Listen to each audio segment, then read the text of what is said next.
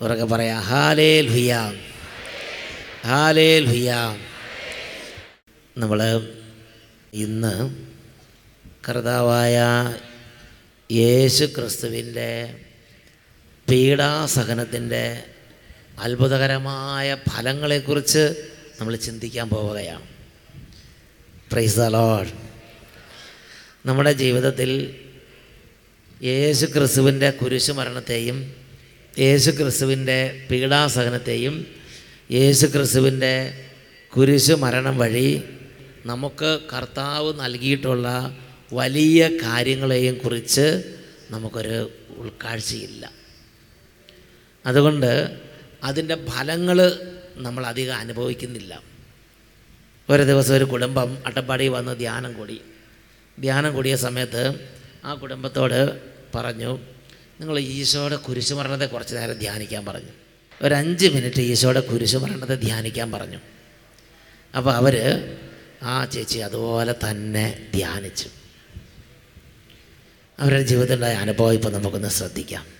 എന്റെ പേര് ലിസി. ഞാൻ അങ്കമാലി അങ്കമാലി മലയാറ്റൂരിനടുത്ത് കളമ്പാട്ടുപുരം തിരുഹൃദയം ദേവാലയത്തിൽ നിന്നാണ് ഞാൻ വരുന്നത്. എനിക്ക് ഇരുപത്തൊന്ന് വർഷമായി ശ്വാസം മുട്ട് രോഗം എന്നെ ബാധിച്ചിട്ട് എത്രയാ? ഇരുപത്തൊന്ന് വർഷം. ഇരുപത്തി ഒന്ന് വർഷം. ഞാൻ ഒത്തിരി ആയുർവേദവും അലോപ്പതിയും ഹോമിയവും എല്ലാം മാറി മാറി കഴിക്കും. രണ്ട് പ്രാവശ്യം ഞാൻ ഇവിടെ ഈ അട്ടപ്പാടിയിൽ ഒരു വൈദ്യരെ കാണാൻ വന്നിട്ടുണ്ട്. അപ്പോൾ കുറേ നാൾ മരുന്ന് കഴിക്കാൻ പറയും അങ്ങനെ കഴിച്ച് എനിക്ക് കുറച്ച് നാളത്തേക്ക് ഒരു ആശ്വാസം കിട്ടും. വീണ്ടും അതിലും വഷളായിട്ട് തിരിച്ചു വരും. അങ്ങനെ രണ്ടായിരത്തി പതിനാറിൽ ഞങ്ങൾ ഞാൻ ഒരു ആയുർവേദവും അലോപ്പതിയും ഹോമിയോ എല്ലാം നിർത്തി കുറച്ച് നാൾ കഴിഞ്ഞിട്ട് വീണ്ടും എനിക്ക് ഒരു രക്ഷയില്ലാണ്ട് വന്നപ്പോൾ ഞാൻ രണ്ടായിരത്തി പതിനാറിൽ വീണ്ടും വീണ്ടും ഒരു ഡോക്ടറെ കാണാൻ പോയി. അപ്പോൾ ഡോക്ടർ പറഞ്ഞു "ഓ, കവുണ്ട് ഒത്തിരി കൂടുതലാണ്. ഒരിക്കലും തണുപ്പോ പൊടിയോ ഒന്നും ഏൽക്കാൻ പാടില്ല എന്ന് പറഞ്ഞു. അപ്പം ഞാൻ വീട്ടിൽ ചെന്ന് മുടങ്ങാതെ മരുന്ന് കഴിക്കും. ആ മരുന്ന് കഴിക്കുമ്പോഴൊക്കെ കൈകാലുകളൊക്കെ വിറയ്ക്കും. വീട്ടിലൊരു പണിയും ചെയ്യാൻ പറ്റില്ല അങ്ങനെ ഇരിക്കുമ്പോൾ ഞായറാഴ്ച മാത്രം ഒന്ന് പള്ളിയിൽ പോകും. അത് മൂന്ന് വീടിനപ്പുറത്താണ് പള്ളി. ആ പള്ളിയിൽ പോയി തിരിച്ചു വന്നാൽ എനിക്ക് ശ്വാസമുട്ട. മുട്ടാം അങ്ങനെയുള്ള ഞാൻ എന്റെ ജീവിതത്തിൽ ഇനി എങ്ങനെ എന്റെ ജീവിതം മുന്നോട്ട് കൊണ്ടുപോകുമെന്ന് എന്റെ മുന്നിൽ ഒരു ചോദ്യമായി മാറിയത്. ഞങ്ങൾ നാല് വർഷമായി ഞങ്ങൾ കുടുംബമായിട്ടിരുന്ന് അഭിഷേകാഗ്നി പ്രോഗ്രാം കണ്ടുവരുന്നവരാണ്. അപ്പോൾ എന്റെ മോളത് കണ്ട് തുടങ്ങി അന്ന് മുതൽ പറയും നമുക്ക് ഒന്ന് അഭിഷേകാഗ്നി കാണാനായിട്ട് ഈ അട്ടപ്പാടിയിലൊന്ന് ഒരു ധ്യാനത്തിന് കൂടാൻ പോവാ എന്ന് എന്നോട് പറയും. അപ്പം ഞാൻ എന്റെ മോളോട് പറയും എങ്ങനെയാ? ഈ പള്ളിയിൽ മൂന്ന് വീടിനപ്പുറമുള്ള പള്ളി പോകാൻ പറ്റാത്ത ഞാൻ എങ്ങനെയാ അട്ടപ്പാടി വരെ പോണേ? ആ മലയുടെ മുകളിൽ ആ തണുപ്പത്ത് ആ മലമുകളിൽ എങ്ങനെ ഞാൻ കേറും കുട്ടിയേ ചോദിച്ചു അപ്പൊ അപ്പം എന്റെ മോൾ പറഞ്ഞു അതൊന്നും കുഴപ്പമില്ല മമ്മി ഇമ്പക്ക് പോവാം കുഴപ്പം മമ്മിക്ക് കുഴപ്പമൊന്നും ഉണ്ടാവില്ല. അങ്കമാലിയിൽ നല്ല ചൂടൊക്കെ ഉള്ള നല്ല കാലാവസ്ഥയെന്ന് ഈ തണുപ്പത്തേക്ക് എങ്ങനെ പോയി പിടിച്ചു വെക്കുമെന്ന് അമ്മ ചോദിച്ചപ്പോൾ കുട്ടി പറഞ്ഞു അതൊന്നും സാറില്ല ദൈവം സഹായിക്കുമെന്ന് കുട്ടി പറഞ്ഞു കൊടുത്തു. അവിടെ നിന്ന് ഞങ്ങൾ ആറു മണിക്കൂർ വഴി സഞ്ചരിച്ച് ഈ കോമ്പൗണ്ടിൽ വന്നപ്പോൾ എനിക്ക് എന്റെ വീട്ടിൽ നിന്ന് മുറ്റത്തേക്ക് ഇറങ്ങുന്ന ഒരു ബുദ്ധിമുട്ട് പോലും എനിക്ക് ഇവിടെ വന്നിട്ട് അനുഭവപ്പെട്ടില്ല. അതായത് വീട്ടിൽ നിന്ന് മുറ്റത്തേക്ക് ഇറങ്ങുമ്പോഴുള്ള ബുദ്ധിമുട്ട് പോലും ഈ ആറ് മണിക്കൂർ സഞ്ചരിച്ച് കോമ്പൗണ്ടിൽ ഒന്ന് കയറി ഒരു ക്ഷീണവും ഇല്ല ഒരു ബുദ്ധിമുട്ടും ഇല്ല. യാതൊരു ക്ഷീണവും ഇല്ലാതെ ഞാൻ ഈ ധ്യാന ഹോളിൽ കയറിയിരുന്നു ധ്യാന ഹോളിൽ കയറിയിരുന്നപ്പോൾ എനിക്ക് ഉറക്കെയൊന്നും സംസാരിക്കാൻ പറ്റില്ലായിരുന്നു. വീട്ടിലൊക്കെ വെച്ച് ഞാൻ ചിലപ്പോഴൊക്കെ മക്കളോടൊക്കെ ആംഗ്യം കാണിക്കുമായിരുന്നു. സൗണ്ടിൽ പറഞ്ഞാൽ അപ്പോൾ ശ്വാസം വിട്ട് വരും. അപ്പോൾ ഞാൻ ഇവിടെ വന്ന് അച്ഛൻ പറഞ്ഞു ഉറക്കെ പരിശുദ്ധാത്മാവിനെ വിളിച്ച് പ്രാർത്ഥിക്കാൻ പറഞ്ഞപ്പോൾ ഞാൻ എനിക്ക് എനിക്കൊന്നും പറ്റൂല ഉറക്കെ വിളിക്കാൻ. വീട്ടിൽ സ്വകാര്യം പറയുന്നത് പോലെ പറയണം. പിന്നെ ഞാനിങ്ങനെ ഉറക്കെ വിളിക്കണം. ഞാൻ വീട്ടിൽ സ്വകാര്യം പറയുന്നത് പിന്നെ പിന്നെ പിന്നെ കുട്ടികളോടൊക്കെ ആണെങ്കിൽ ആംഗ്യം കാണിച്ചാൽ പറയണത് ആ ഞാൻ എങ്ങനെ പരിശുദ്ധാത്മ ഉറക്കെ വിളിക്കും? അത് എന്നോട് പറയണമല്ല ആരോഗ്യമുള്ളവർ വിളിക്കട്ടെ. എന്ന് പറഞ്ഞ് പരിശുദ്ധാത്മാൻ ഇങ്ങനെ ആംഗ്യം കാണിച്ച്. ഞാൻ ഒരു പ്രാവശ്യം ഒന്ന് ഉറക്കെ അച്ഛൻ വിളിക്കാൻ പറഞ്ഞപ്പോൾ വിളിച്ചു വിളിച്ചപ്പോൾ എനിക്ക് അസ്വസ്ഥത വന്നിട്ട് ഞാൻ വെളി നിർത്തി വീണ്ടും സ്ലോ സ്വകാര്യം പറയുന്നത് പോലെ ഇങ്ങനെ പരിശുദ്ധാത്മാവിനെ വിളിച്ചു. അപ്പൊ അച്ഛൻ ഇവിടെ ഒന്ന് പറഞ്ഞു പത്താൾ കേൾക്കെ ഒരു പത്ത് പേർക്ക് കേൾക്കാവുന്ന ഉച്ചത്തിൽ വിളിക്കുന്നു പറഞ്ഞു. സ്വകാര്യം പറഞ്ഞ പോലെ അല്ല വിളിക്കേണ്ടത് ഇപ്പൊ? അപ്പൊ ഞാൻ വിളിക്കേണ്ടത്. അപ്പൊ ഞാൻ അങ്ങ് പരിശുദ്ധാത്മാവിനെ അങ്ങോട്ട് ഉറക്കെ വിളിച്ചു. ആ വിളി എനിക്ക് അച്ഛൻ എല്ലാവരോടും ഇരിക്കാൻ പറയുന്നത് വരെ വിളിക്കാൻ സാധിച്ചു. പിന്നെ അങ്ങോട്ട് ഭയങ്കര സ്വര അങ്ങോട്ട് തുറന്നു. പിന്നെ എല്ലാരും നിർത്തിയാലും ശരി പിന്നെ പിന്നെ വിളിച്ചോണ്ടിരിക്കുക അപ്പോൾ തന്നെ എനിക്ക് പരിശുദ്ധാത്മാവിന്റെ അഭിഷേകം ഉണ്ടായി എന്ന് എനിക്ക് ഒരു സമാധാനം എന്റെ ഉള്ളിലായി. ഇനി ആറ് ദിവസം എനിക്ക് ഇവിടെ നിൽക്കാൻ പറ്റും. ഞാൻ ആറ് ദിവസത്തേക്കുള്ള മരുന്നും കൊണ്ടാണ് വന്നിരിക്കുന്നത്. ഞാൻ അങ്ങനെ ആറാം ദിവസം ഈ ധ്യാന ഹോളിൽ ഇവിടെ വന്നിരുന്നപ്പോൾ ഇവിടെ ഈ സ്റ്റേജിൽ നിന്ന് അച്ഛൻ എന്റെ ബാഡ്ജുമ്മയുള്ള നമ്പർ വിളിക്കുകയാണ്.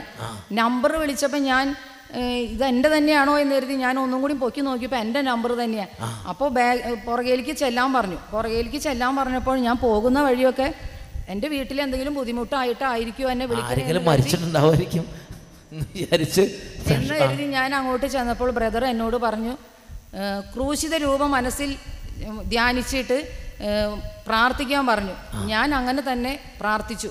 ബ്രദറും എനിക്ക് വേണ്ടി പ്രാർത്ഥിച്ചു. പ്ര- പ്രാർത്ഥിച്ചു കുറച്ച് കഴിഞ്ഞപ്പോൾ എന്നോട് പറഞ്ഞു കണ്ണു തുറന്നിട്ട് പറഞ്ഞു ശ്വാസമുട്ടെല്ലാം മാറി സാക്ഷ്യം പറയണമെന്നും പറഞ്ഞു. സാക്ഷ്യം പറയണമെന്ന് പറഞ്ഞു. പക്ഷെ എനിക്കൊരു അനുഭവം ഒന്നും ഇല്ലായിരുന്നു കിട്ടിയിട്ടില്ല അപ്പൊ അനുഭവം ഞാൻ അങ്ങനെ തന്നെ ഈ ചാപ്പലിലേക്ക് കയറി ആ. ക്രൂശിത രൂപത്തെയും മാതാവിനെയും ചേർത്ത് പിടിച്ചുകൊണ്ട് ഞാൻ പറഞ്ഞു എന്നോട് സാക്ഷ്യം പറയണമെന്ന് പറഞ്ഞു.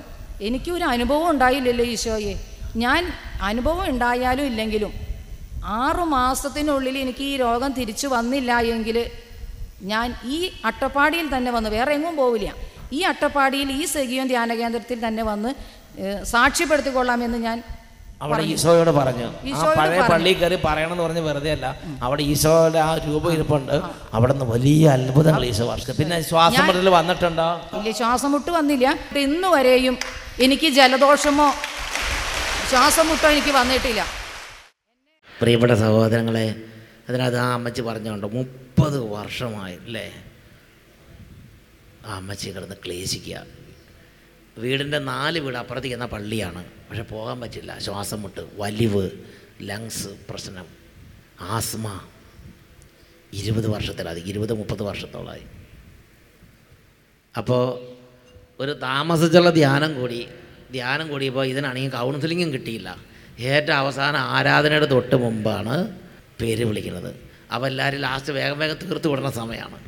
അപ്പോൾ ചെയ്തു ഈ ചേച്ചി ചെന്നു. അപ്പോൾ ബ്രദർ വേറെ ഒന്നും ചോദിച്ചില്ല. ഇരിക്കാൻ പറഞ്ഞു കണ്ണുടെ ചോളം പറഞ്ഞു ഈശോയുടെ ക്രൂശിത രൂപ ധ്യാനിക്കാൻ പറഞ്ഞു സ്തുതിക്കാൻ പറഞ്ഞു അഞ്ച് മിനിറ്റ് കഴിഞ്ഞു പോയി കൊള്ളാൻ പറഞ്ഞു. അപ്പോൾ ചോദിച്ചു എന്റെ ശ്വാസം മുട്ടല്ലോ എന്ന് ചോദിച്ചു. അപ്പോൾ പറഞ്ഞു അതൊക്കെ പോയി എന്ന് പറഞ്ഞു ഇപ്പോൾ കൊള്ളാൻ പറഞ്ഞു എല്ലാം പോയി എന്ന് പറഞ്ഞു. അപ്പോൾ ഈ ചേച്ചിക്ക് ഒരു അത്ഭുതം. ഇതങ്ങനെ അഞ്ച് മിനിറ്റ് കൊണ്ട് പോകും. ഇത് ഈ ഇരുപത് വർഷം ചികിത്സിച്ചതാണ്. ഇത്രയും ഭീകരമായ രോഗമാണത് മൂന്ന് വീട് അപ്പുറത്ത് പള്ളിയാണ്. ആ പള്ളിയിലേക്ക് കയറാൻ പറ്റുന്നില്ല. ഈ ശ്വാസം മുട്ടൽ കാരണം. എന്തെങ്കിലും കാരണത്തെ പോയാൽ തിരിച്ചു വന്ന കടപ്പായി. എന്നാൽ അന്ന് ആ ക്രൂശിത രൂപം ധ്യാനിച്ച് പ്രാർത്ഥിച്ച അന്ന് ശരീരത്തിൽ നിന്ന് രോഗം അങ്ങോട്ട് പോയി. പിന്നെ അമ്മച്ചി പറയണത് പിന്നീട് ഒരിക്കലും ആ രോഗം അമ്മച്ചി അലട്ടിയിട്ടില്ല. ആ സഹോദരി അലട്ടിയില്ല. ആ സഹോദരി ചെയ്ത ഏക കാര്യം എന്താണ്?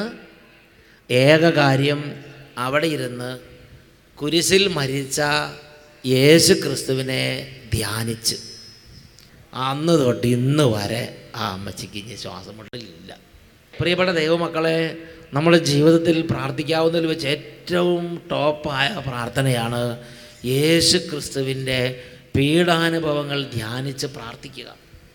യേശു ക്രിസ്തുവിന്റെ കുരിശു മരണത്തെയും യേശു ക്രിസ്തു തിരുരക്തത്തെയും ധ്യാനിച്ച് പ്രാർത്ഥിക്കുക. നമ്മുടെ ഓരോരുത്തരുടെയും കുടുംബങ്ങളിലും നമ്മുടെ ഓരോരുത്തരുടെ വ്യക്തിപരമായ ജീവിതങ്ങളിലും ഓരോ ദിവസവും യേശു ക്രിസ്തുവിന്റെ തിരുരക്തത്തിന്റെ അത്ഭുത ശക്തി നമുക്ക് ആവശ്യമാണ്. യേശു ക്രിസ്തുവിന്റെ പീഡാനുഭവങ്ങളെ ഓരോ ദിവസവും നമ്മൾ ധ്യാനിച്ച് പ്രാർത്ഥിക്കുന്നത് നമ്മുടെ ആത്മരക്ഷയ്ക്ക് വളരെ ഉപകാരപ്രദമായ കാര്യമാണ്. പ്രിയപ്പെട്ട സഹോദരങ്ങളെ യേശു ക്രിസ്തുവിന്റെ കുരിശു മരണത്തിന്റെയും യേശു ക്രിസ്തുവിന്റെ തിരുരക്തത്തിന്റെ യോഗ്യതയാൽ നമുക്ക് വേണ്ടി പ്രഖ്യാപിക്കപ്പെട്ടിരിക്കുന്ന ഏറ്റവും ആദ്യത്തെ രക്ഷാകര അനുഗ്രഹമാണ് നിത്യജീവൻ. റിഡംഷൻ ഉച്ചതി പറഞ്ഞ ഹാലേ ലുയ്യ റിഡംഷൻ എന്ന് പറഞ്ഞാൽ എന്താണ്? റിഡംഷൻ എന്ന് പറഞ്ഞാൽ കെട്ടിയിട്ടിരിക്കുന്ന ഒരു വ്യക്തിയെ അഴിച്ചു വിടുക ഉദാഹരണത്തിന് മദ്യപാനത്തിൽ കെട്ടിയിട്ടിരിക്കുന്ന ഒരു വ്യക്തിയെ യേശു രണ്ടായിരം വർഷം മുമ്പ് തന്നെ കുരിശുമരണത്തിന്റെ യോഗ്യത അഴിച്ചു വിട്ടു ജഡിക പാപത്തിൽ ബന്ധിക്കപ്പെട്ട് കിടക്കുന്ന വ്യക്തി. പുകവലിയിൽ ബന്ധിക്കപ്പെട്ട് കിടക്കുന്ന ഒരു വ്യക്തി. ഏത് തരത്തിലുള്ള അന്ധകാര സ്വഭാവമാകട്ടെ രോഗമാകട്ടെ അതിൽ ബന്ധിക്കപ്പെട്ട് കിടക്കുന്ന ഒരു അവസ്ഥയാണെങ്കിൽ അതിൽ നിന്ന് യേശു എന്നെ രണ്ടായിരം വർഷം മുമ്പ് യേശുവിന്റെ കുരിശു മരണത്താൽ എന്നെ കെട്ടുകളഴിച്ച് യേശു വിടിവിച്ചിട്ടുണ്ട്. ഹാലേ ലുയ്യ ഹാലേ ലുയ്യ ഹാലേ ലുയ്യ യേശു എന്നെ കെട്ടുകളഴിച്ച് വിടിവിച്ചു. ഈ ഒരു ആത്മീയ സത്യം ഞാനും നിങ്ങളും അറിയാത്തതിന്റെ പരിണത ഫലമാണ്. അല്ലെങ്കിൽ അറിഞ്ഞിട്ടും അറിയാത്തതുപോലെ സ്വന്തം നീതിയുടെ ആ ഒരു കാഴ്ചപ്പാടിൽ മാത്രം കാര്യങ്ങളെ കാണുന്നത് കൊണ്ടാണ് ഇന്ന് നമ്മൾ പലരും പല പാപങ്ങൾക്കും അടിമയായി കിടക്കുന്നത്. ഒന്ന് പത്രോസ് രണ്ടാം അധ്യായം ഇരുപത്തിനാലും ഇരുപത്തഞ്ചും തിരുലിഖിതങ്ങൾ. നമ്മുടെ പാപങ്ങൾ സ്വന്തം ശരീരത്തിൽ വഹിച്ചുകൊണ്ട് അവൻ കുരിശിലേക്ക് കയറി. അത് നാം പാപത്തിന് മരിച്ച് നീതിക്കായി ജീവിക്കേണ്ടതിനാണ്. അത് നാം പാപത്തിന് മരിച്ച് നീതിക്കായി ജീവിക്കേണ്ടതിനാണ്.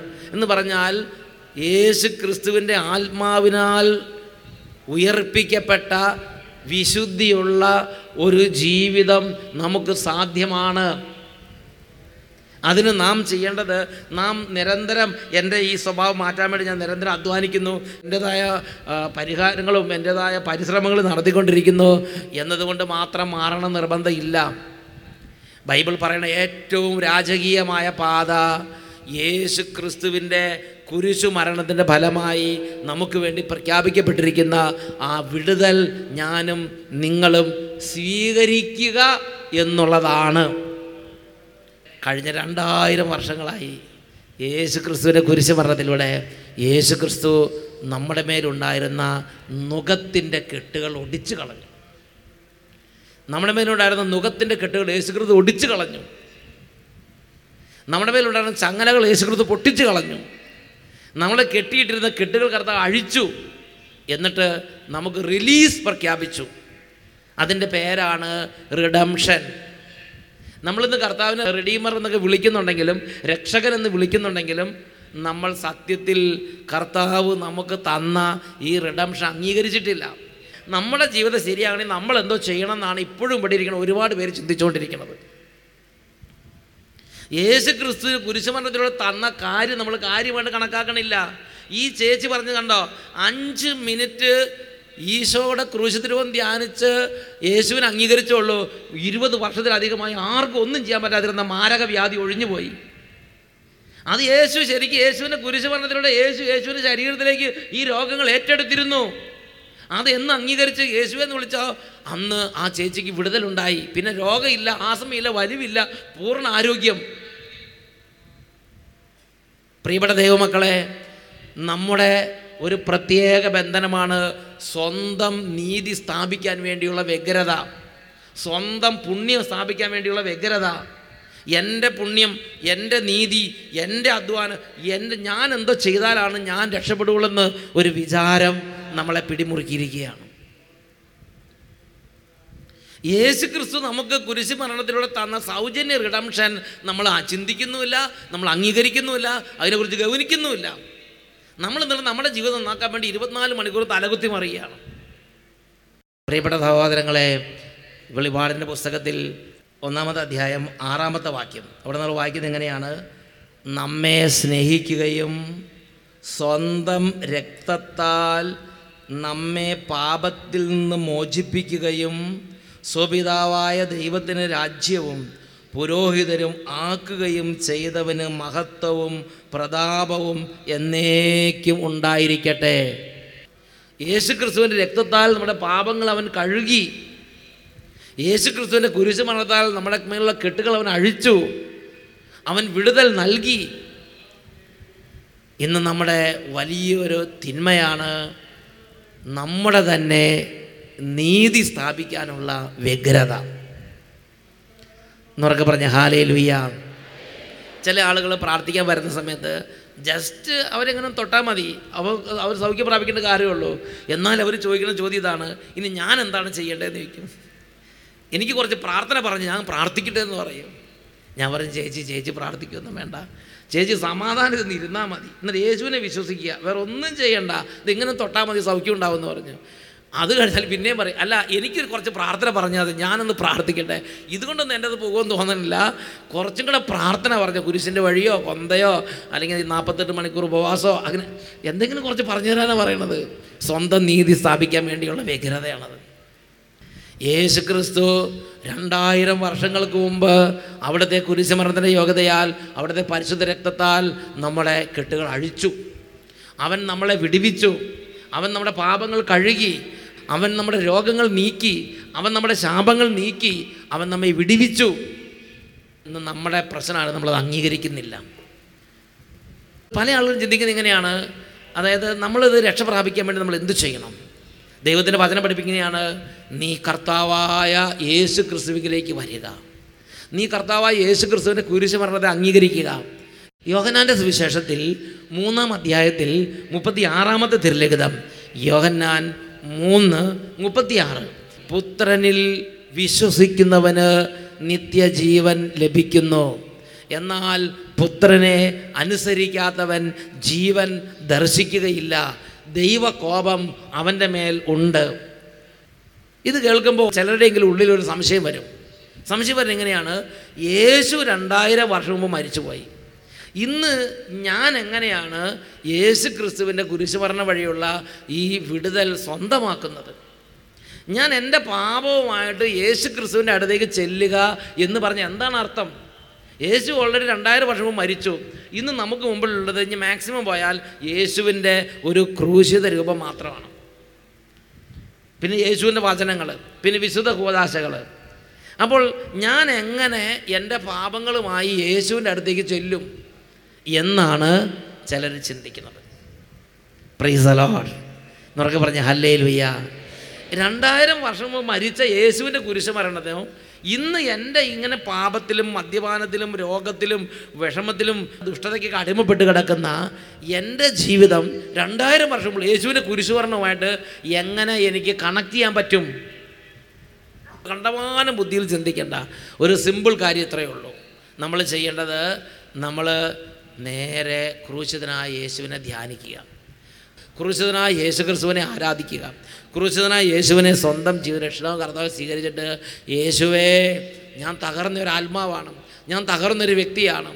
അവിടുന്ന് എന്റെ പാപങ്ങൾ അങ്ങയുടെ ശരീരത്തിൽ ഏറ്റെടുത്ത് എനിക്ക് വേണ്ടി കുരിശിൽ മരിച്ചുവെന്ന് ഞാനെന്റെ ഹൃദയം കൊണ്ട് വിശ്വസിക്കുന്നെന്ന് പറഞ്ഞ് യേശു ക്രിസ്തുവിനെ ഏറ്റു പറയണം നമ്മുടെ വാ കൊണ്ട് നമ്മൾ യേശു ക്രിസ്തുവിനെ ഏറ്റു പറയണം ഇതൊരു വിശ്വാസത്തിന്റെ ശുശ്രൂഷയാണ്.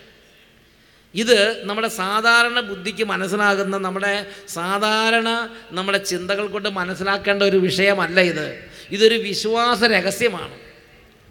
ഈ ഒരു രക്ഷാകര രഹസ്യം പരിശുദ്ധാത്മാവാണ് നമുക്ക് വെളിപ്പെടുത്തി തരേണ്ടത്. ആ ചേച്ചി വന്നപ്പോൾ ചേച്ചിയുടെ മെയിൻ വിഷയ രോഗമായിരുന്നു ആ രോഗം അപ്പോൾ ബ്രദറിന് പരിശുദ്ധാൽ വെളിപ്പെടുത്തി കൊടുത്തു. ഇത് യേശു ക്രിസ്തുവിന്റെ കുരിശുമരണത്താൽ നീക്കപ്പെട്ടതാണ്. ഈ ചേച്ചി വെറുതെ സഹിച്ചുകൊണ്ടിരിക്കുന്നതാണ്. ആ ചേച്ചി യേശുക്രിസ്തുവിനെ ഞങ്ങൾ ഏറ്റു പറഞ്ഞ് ഏൽപ്പിച്ചാൽ അത് വിട്ടുപോകുന്ന പ്രശ്നമുള്ളൂ അതുകൊണ്ട് വിട്ടുകൊടുക്കാൻ പറയാൻ പറഞ്ഞു. അപ്പോൾ തന്നെ അത് പോയി. എന്നുറക്കെ പറഞ്ഞേ ഹാലേ ലുയ്യ അപ്പോൾ ഇതൊരു വിശ്വാസത്തിന്റെ രഹസ്യമാണ്.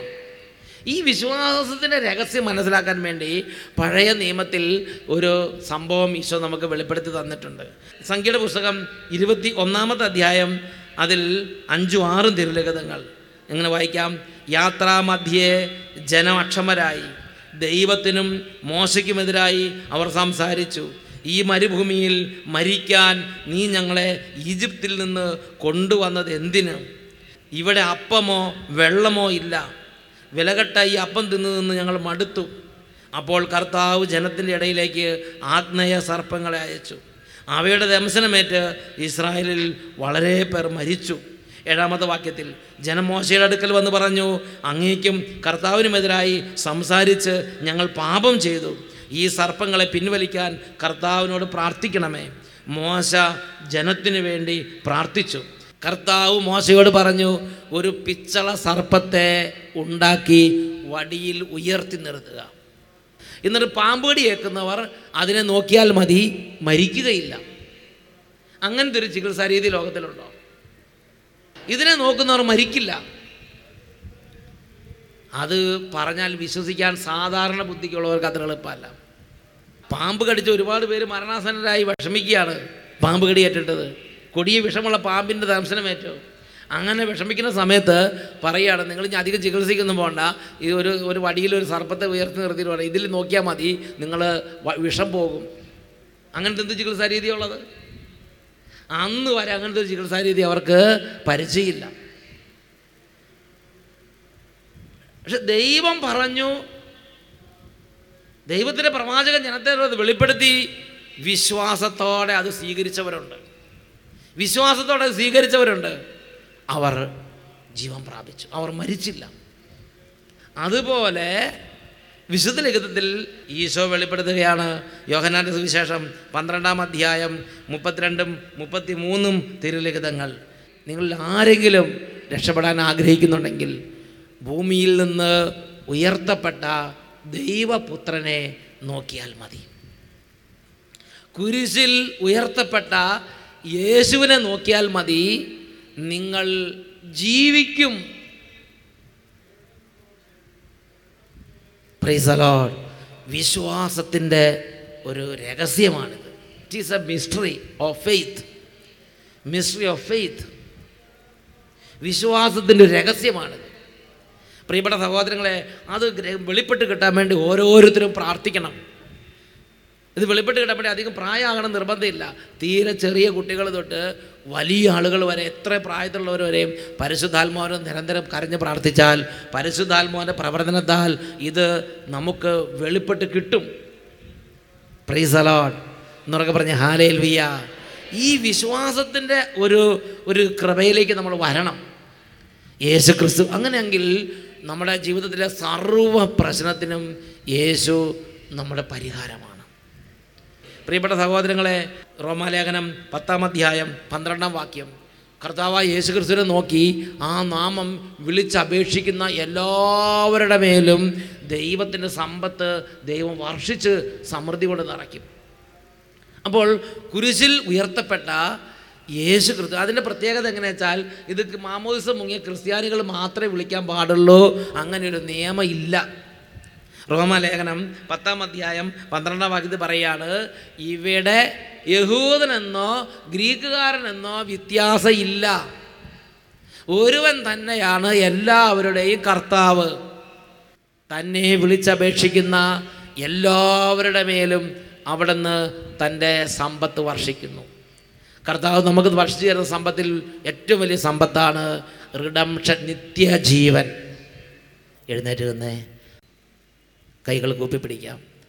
വേണ്ടി മാത്രമല്ല യഹൂദനും ഗ്രീക്കുകാരനും സർവ കാലത്തുള്ള സർവ മക്കൾക്കും വേണ്ടി കുരിശിൽ മരിച്ച ക്രൂശിതനായ യേശു ക്രിസ്തുവിനെ കാണുക. ക്രൂശിതനായ യേശു ക്രിസ്തു അവൻ നമ്മുടെ ബലഹീനതകൾ നമ്മുടെ പാപങ്ങൾ നമ്മുടെ ശാപങ്ങൾ നമ്മുടെ രോഗങ്ങൾ നമ്മുടെ ജീവിതത്തിന്റെ തകർച്ചകളെല്ലാം അവന്റെ ശരീരത്തിലേക്ക് ഏറ്റെടുത്തു.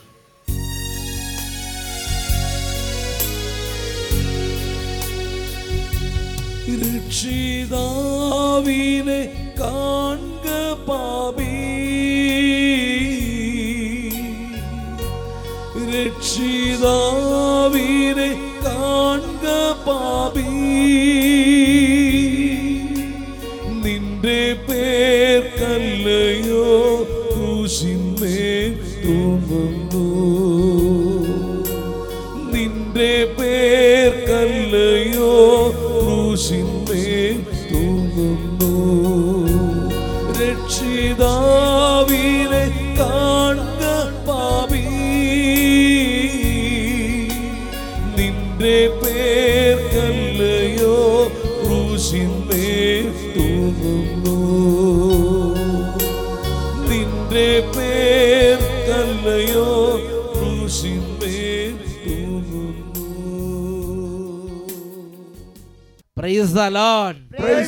Hallelujah Hallelujah.